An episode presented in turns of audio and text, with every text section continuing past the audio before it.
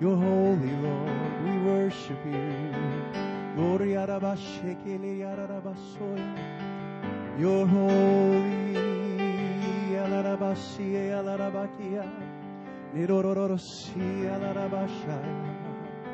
Lord, our hearts are bonded to yours. You're worthy of all praise. You're worthy of all praise. You're worthy.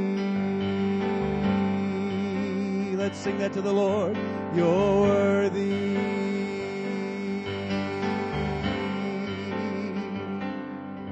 You're worthy.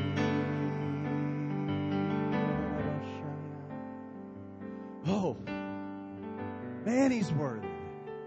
Amen. Amen. Amen. Amen. Thank you, Lord. Hallelujah. Well, I think I'm ready to preach the word.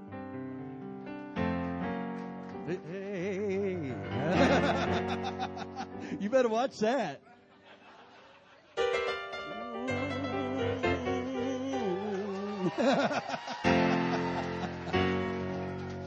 well, what do you think about Jesus?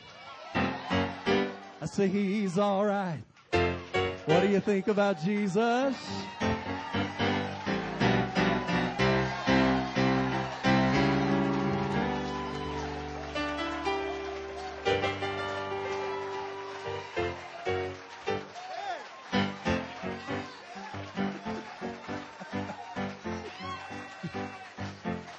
Healed my body, He touched my mind, He saved me just in time. I'm gonna His name. Each day He's just the same. Come on and praise Him. Look what the Lord has done. One more time, look what the Lord has done. Look what the Lord has done.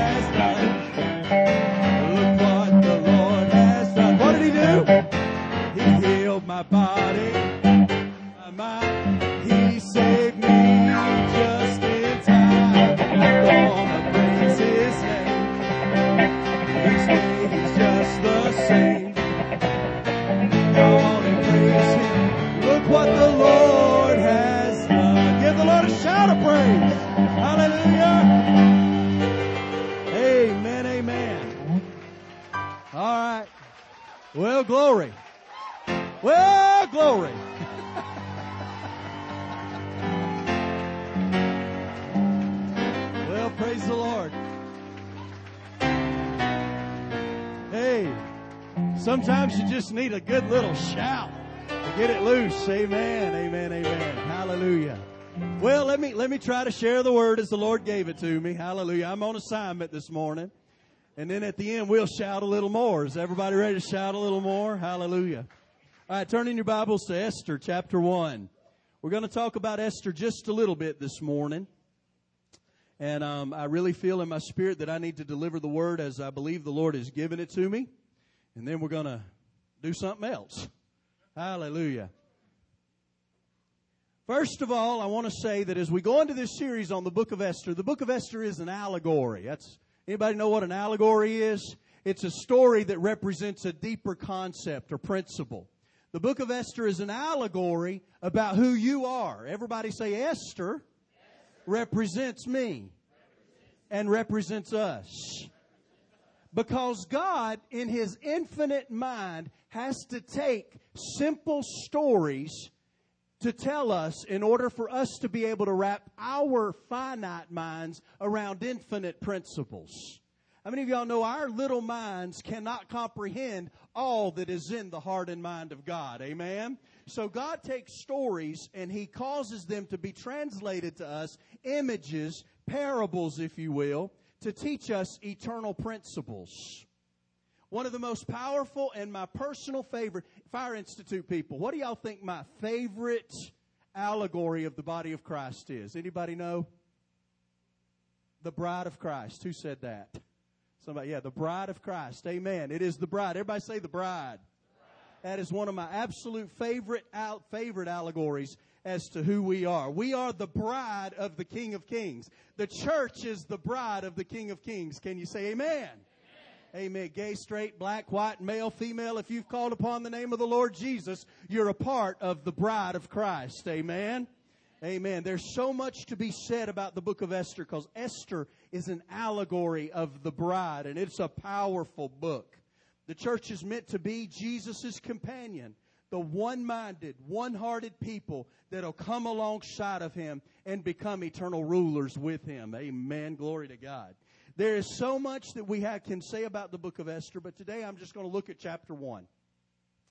Today I want us to touch on some highlights from chapter 1 and hopefully impart the pressure and the call of this amazing chapter that's on you. There's a pressure that's going to be released upon us from the Holy Ghost of God from the book of Esther from chapter 1 alone today. The book of Esther is about drawing the focused attention of the king. How many of y'all know we want the focused attention of the king on this place? How many of y'all know we can sense when it departs a little bit? And we need to, I want to always have the centered, focused attention of the king. Years ago, 1993, Pastor Johnny and I met in South Georgia. And he was sitting there, and he wasn't doing much of anything. He was just sitting in a corner in a facility. I won't say the name of the facility. We weren't serving the Lord at the time, but the Lord knew He had a plan and a purpose. Amen. We actually met in a bar. I do not recommend that because God had to take us through many years of becoming equally yoked to get us to a place where He could redeem our relationship. Can you say amen? But He had a plan. So there we were in that place, and He captured my attention. He captured my attention. How many of y'all understand what I'm saying when you capture the attention of someone? He captured my attention. The bride of Christ is meant to exude a fragrance, is meant to exude a look, and is meant to exude a behavior that attracts the attention of the King of glory. How many of y'all know that there are some churches that sometimes won't get the attention of the king because they're more interested in their agenda than the attention of the King of glory.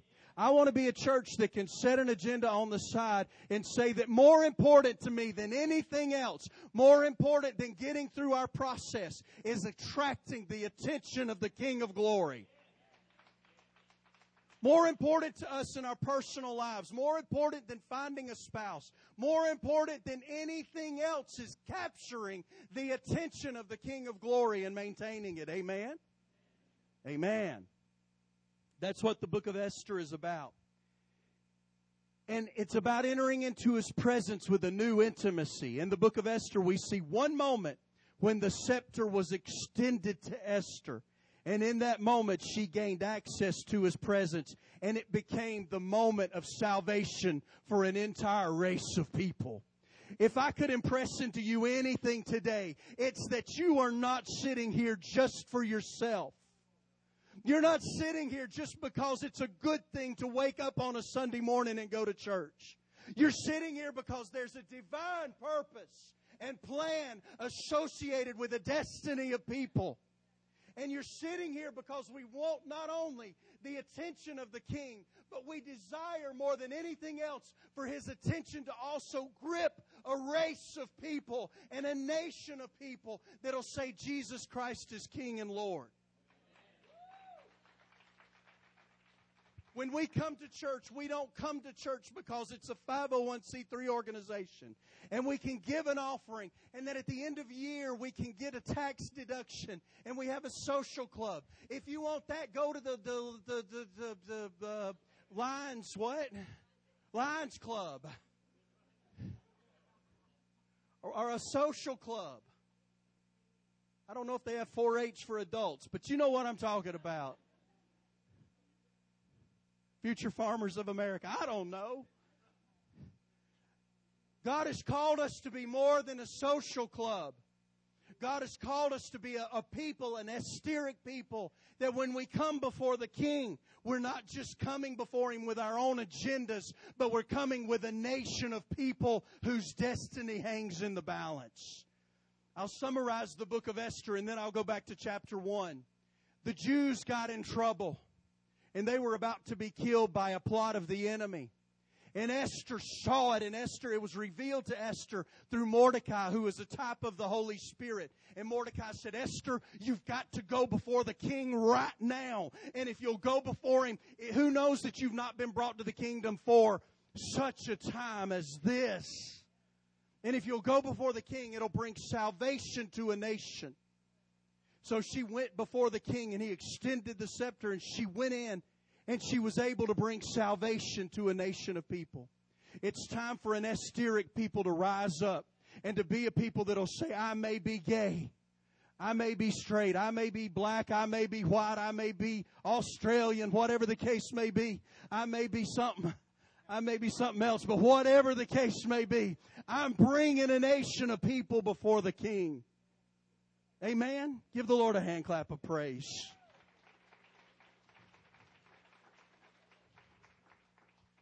Now we're first introduced, and I'm going to read from the King James Version. We're first introduced to the character Ahasuerus. Everybody say Ahasuerus. Ahasuerus. Now he represents the King of Kings in this story.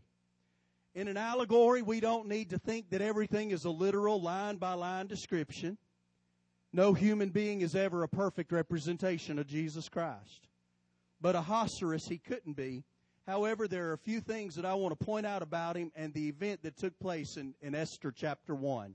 Let's go ahead with verse 1 and I'll read through chapter, or verse, I'll read through chapter 13. Verse 1 through verse 13, and it's up here, and I'm reading from the King James Version of the Bible this morning. Now it came to pass in the days of Ahasuerus, this is Ahasuerus which reigned from India even unto Ethiopia, over a hundred and seven and twenty provinces. That in those days when the king Ahasuerus sat on the throne of his kingdom, which was in Shushan the palace, in the third year of his reign he made a feast unto all his princes and servants, the power of Persia and Media, the nobles and princes of the provinces being before him. When he showed the riches of his glorious kingdom, and the honor of his excellent majesty many days, even a hundred and fourscore days. When these days were expired, the king made a feast unto all the people that were present in Shushan the palace, both unto great and small, seven days in the court of the garden of the king's palace, where were white, green, and blue hangings, fastened with cords of fine linen and purple, to silver rings and pillars of marble. The beds were of gold and silver upon a pavement of red and blue and white and black marble. And they gave them drinks and drink in vessels of gold, the vessels being diverse one from another. Everybody say different kinds of vessels. Yes, yes. And royal wine in abundance. Everybody say wine. Royal wine. According to the state of the king. And the drinking was according to the law. None did compel for so the king had appointed to all the officers of his house that they should do according to every man's pleasure. Also Vashti the queen made a feast for the women in the royal house which belonged to King Ahasuerus. On the seventh day, when the heart of the king was merry with wine, he commanded of seven people that served in the presence of Ahasuerus the king. I, I could re- I could try to read those names, but I've just yeah seven people all right, verse 11. That he commanded them to bring Vashti, the queen, before the king with the crown royal, to show the people and the princes her majesty, for she was fair to look on. But the queen Vashti refused to come at the king's commandment. By his chamberlain, therefore, was the king very wroth, and his anger burned in him. Verse 13. Then the king said to the wise men which knew the times, for so was the king's manner toward all that knew the law and judgment. All right. Yeah, I'll take the napkin, darling. I'm thank you, babe. Hallelujah. Father, I pray today in Jesus' name that you give me the words of your mouth and the meditation of that the meditation of my heart will be acceptable to you. That I'll say the words that you've in, infused into my spirit in Jesus' name. And everyone said, Amen. We're first introduced to Ahasuerus. And I want to talk about, real quick, five things about Ahasuerus that took place in chapter 1 of Esther. We see, first of all, his name. How many of y'all have ever heard the name Ahasuerus? It's a unique name, isn't it? His name in Hebrew means, I am lowly and quiet. That's what his name means in Hebrew. This is the type of the nature that Jesus took on himself. And you, you quoted it this morning, Brother David. Philippians 2 8 says that Jesus humbled himself. And Isaiah 42 1 through 3 says that Jesus would be someone who would bring justice without screaming or raising his voice. When Jesus came to us, he was lowly, humble, and quiet. And Ahasuerus' name reflects that nature of Jesus. And he represents him in this story. I put here in my notes, we could learn a lot from our lowly, humble king who is quiet. When others tried to draw attention to Jesus, how many of y'all know in the gospel stories when he would heal people, he would say, Don't go and tell anybody. Did you ever wonder why he said that? I wondered why for a while, but Matthew chapter 12 says that it was to fulfill the prophecy that said that Jesus was lowly and humble. When Jesus did something great, he didn't try to make a name for himself. Are you with me this morning? He was humble and he was lowly and he was quiet. The Lord calls us to be a people who are humble before him, not trying to make our names great, not trying to make a ministry that'll make us famous. I don't want to own randymorganministries.com because I'm not interested and I don't want us to be interested in making our individual names great. There's one name that we want to make great, and that's the name of Jesus. King Ahasuerus was his name represented who Jesus was. And Jesus was a, a humble king. The second thing we learn about King Ahasuerus was his dwelling place. Everybody say his dwelling place. Verses 1 through 2 says that he sat on the throne of the kingdom in the palace of Shushan. What does that mean? I want us to say this. He sat on a throne. Somebody say, Jesus sits on a throne today. Jesus sits on the throne. Can you say amen to that? Amen. Jesus sits on the throne and he is King of kings and Lord of lords. No matter what you're going through, Jesus is on the throne. Sometimes we need to make that a declaration in our jobs when our boss ain't acting right, when our mamas ain't acting right, when our partners ain't acting right. We need to go out sometimes in our yard or on our jobs and whisper it under our breath or say it out loud. Jesus is on the throne. Somebody say Jesus is on the throne. Never forget the sovereignty of God. He sits on the throne of the kingdom.